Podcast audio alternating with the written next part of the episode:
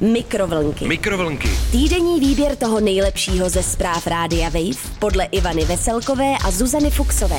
Mikrovlnky. Mikrovlnky. Mikrovlnky. Dobrý den, krásný a nádherný den. Tak Čágo bylo šílenci. No, Zuzko, to už tady dlouho Dlouho tenhle pozdrav nebyl. Tady ten- Podle mě mladší generace už podle mě vůbec neví, kdo takhle zdravil. O co jde? Najděte si to na internetu. Najděte si na internetu pořad ESO a Terezu Pergradovou. Ale pojďme teda, Zuzko, ke spravodajskému dění zásadnímu, které se událo v posledních dnech. Ano, co hýbe nebo spíš nehýbe. Mm, Pochvívá světem. No, nevím, jestli pochvívá, možná jako mikropochvívá. Subtilně No, pochvívá. Halucinogeny najeli lidem už v době bronzové. Vědci to zjistili ze vzorku vlasů. Krásný nadpis. A čas žížalých robotů se blíží. Budou pomáhat v podzemí i zkoumat vesmír. Hmm. Se štítím trošku žížal. V Brně honili pštrosa, velký pták. Nakopal strážníka a běžel rychlostí 60 km v hodině. Krásné. Pojďme ale k první zprávě. Halucinogeny najeli lidem už v době bronzové. Vědci to zjistili ze vzorku vlásku. Mm. Informuje o tom Radio Wave v sekci Wave News. Za mě v pohodě. Podle nových archeologických objevů lidé užívali rostlinné halucinogenní drogy už v době bronzové. Vědci to zjistili z pramene vlasů, který nalezli během průzkumu jeskyně na ostrově Menorka.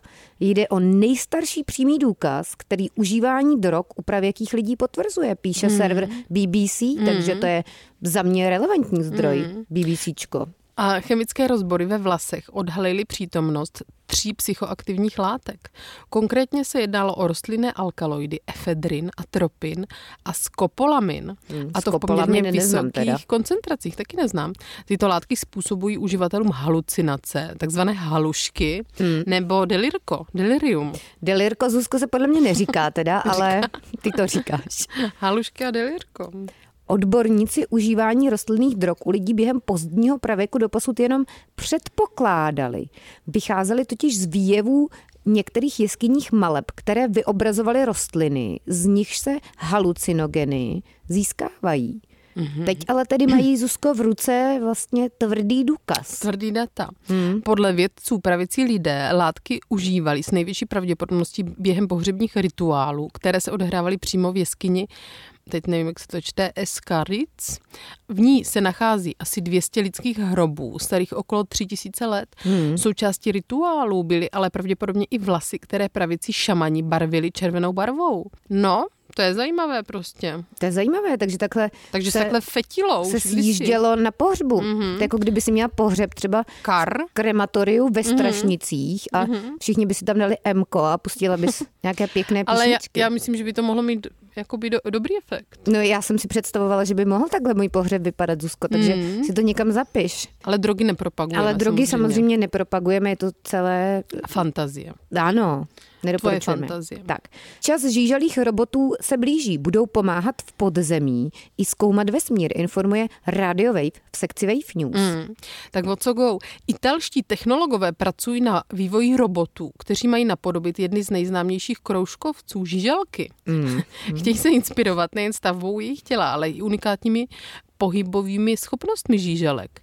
Žížalí robotci by mohli pomoct při podrobných průzkumech podzemí, při záchranných operacích, ale i při průzkumu planet dokonce. A zase o tom píše server BBC. Hmm. O sestrojení takových žíželých robůtků se lidstvo snaží už desítky let, Zuzko. Velkou výzvu ale údajně představuje hlavně to, jak věrně napodobit způsob, kterým se žížalky pohybují. Hmm. Žížalí tělo Tělíčko je složené ze 100 až 150 článků, které jsou měkké, ale zároveň pevné a velmi flexibilní. Představujte si cokoliv dalšího k tomu. Pohyb umožňují dva typy svalových vláken, příčná a podélná. Zajímavé. Takže žížaly se prostě uh-huh. smršťují i natahují, jako uh-huh. zároveň. A jako díky, obušek. Teleskopický obušek. A díky tomu se dokážou bez problémů pohybovat v půdě a tvořit v ní tunely, neboli tunílky. Mm-hmm. Teď jsem si hned představila takový ten tunel v uchu. Mm. No a jeden z prvních modelů žíželího robůtka dokáže tyto pohyby přesně replikovat. Super, já jsem A to nadšená. díky náplní z gelu a systému hmm. čerpadel, kdyby chtěla vědět, jak to konkrétně funguje. Ne. No ale jedinými rozdíly mezi těmi robůtky a skutečnými žíželkami je zatím velikost. Výzkumníkům se totiž podařilo sestavit žíželího robůtka, který má v průměru 4 centiáky, centimetry a dlouhý je 45 centimetrů, takže to je pěkně dlouhá žížela. To teda půlmetrová žížela. Monumentální žíželisko. Takže my tedy ze studia v Praze a v Brně komentujeme tento objev vědců a vědkyně Masakr jako žížela. masivní žížela teda. Dobře, pohoda. No, ale pojďme do Brna. V Brně Monster žížela. mega žížela. V Brně honili pštrosa. Velký pták nakopal Velký pták nakopal strážníka a běžel rychlostí 60 km v hodině, informuje brněnská drbna. Tak teda, Ano. Na dno fyzických sil si sáhli lidé v Brně, kteří se neohroženě vrhli do honění pštrosa. Rychlonohé zvíře uteklo chovatelce v brněnské čtvrti Bystrc a hnalo se až na sídliště. Do souboje s velkým ptákem se pustila žena žena a pět mužů v uniformách, tak byla plná armáda proti tomu ptáčkovi. Po velkém boji, při němž si strážník odnesl bolestivý šrám, slavili brňané úspěch. je, to bylo teda radosti. No ale jak to celé začalo? Začalo to ve chvíli, kdy si chovatelka z Bystrce neohlídala svého opeřeného svěřence Edu.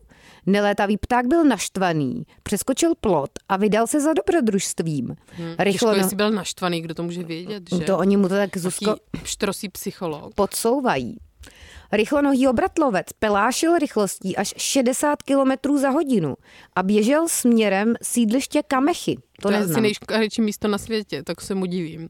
Ale samozřejmě krása je subjektivní.